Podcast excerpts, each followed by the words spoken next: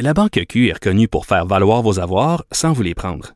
Mais quand vous pensez à votre premier compte bancaire, tu sais, dans le temps à l'école, vous faisiez vos dépôts avec vos scènes dans la petite enveloppe. Hmm, C'était bien beau. Mais avec le temps, ce vieux compte-là vous a coûté des milliers de dollars en frais, puis vous ne faites pas une scène d'intérêt. Avec la Banque Q, vous obtenez des intérêts élevés et aucun frais sur vos services bancaires courants. Autrement dit, ça fait pas mal plus de scènes dans votre enveloppe, ça. Banque Q. Faites valoir vos avoirs. Visitez banqueq.ca pour en savoir plus. Sophie Durocher. Un savoureux mélange artistique de culture et d'information. Joe Biden, euh, le président américain, et son homologue chinois euh, Xi Jinping euh, se réunissaient à San Francisco.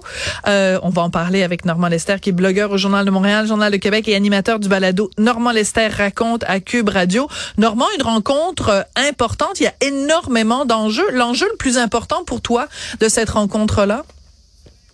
Ben, c'est que les deux superpuissances de la planète, superpuissance économique et superpuissance militaire s'entendent pour que leur rivalité politique, diplomatique, économique ne devienne pas une confrontation euh, militaire.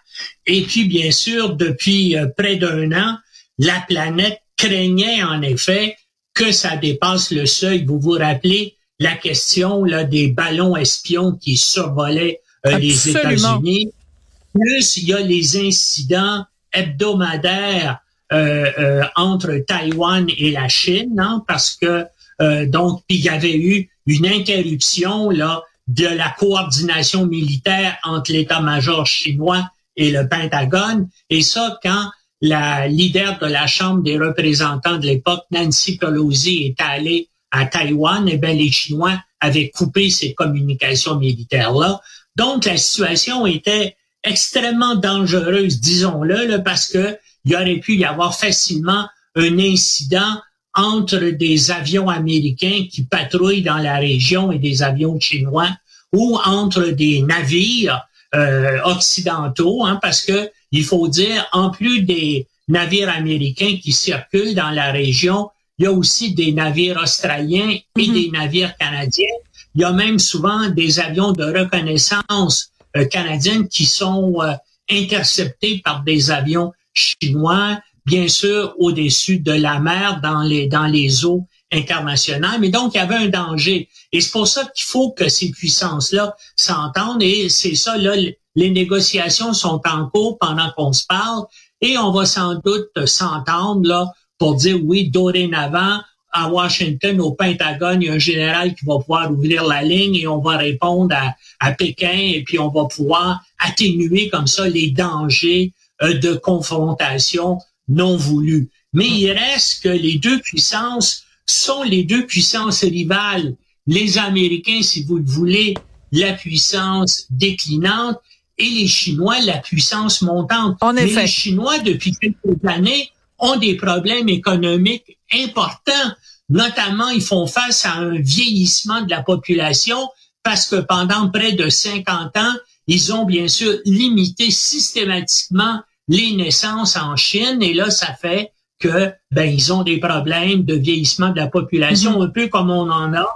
C'est les mêmes défis qu'on a, par exemple, ici euh, au, au, Québec. Et donc, ils ont besoin absolument, parce que leur économie est essoufflée, ils ont besoin d'investissements américains. Donc, c'est un peu, c'est un peu pour ça que Xi Jinping a accepté ça. Donc, il va faire des concessions aux Américains dans des domaines dans l'espoir de convaincre les Américains, les grandes entreprises américaines, qu'ils viennent continuer à investir et investissent plus en Chine. Parce qu'écoute, écoutez, c'est, c'est extraordinaire, là. C'est les deux pays au monde qui ont le plus d'échanges économiques. Donc, ce sont des rivaux, des adversaires. C'est ça qui est complexe. Leur échange économique annuel, c'est 730 milliards de dollars américains, c'est-à-dire euh, plus de 1000 milliards de dollars canadiens. C'est beaucoup. Et les deux économies ont besoin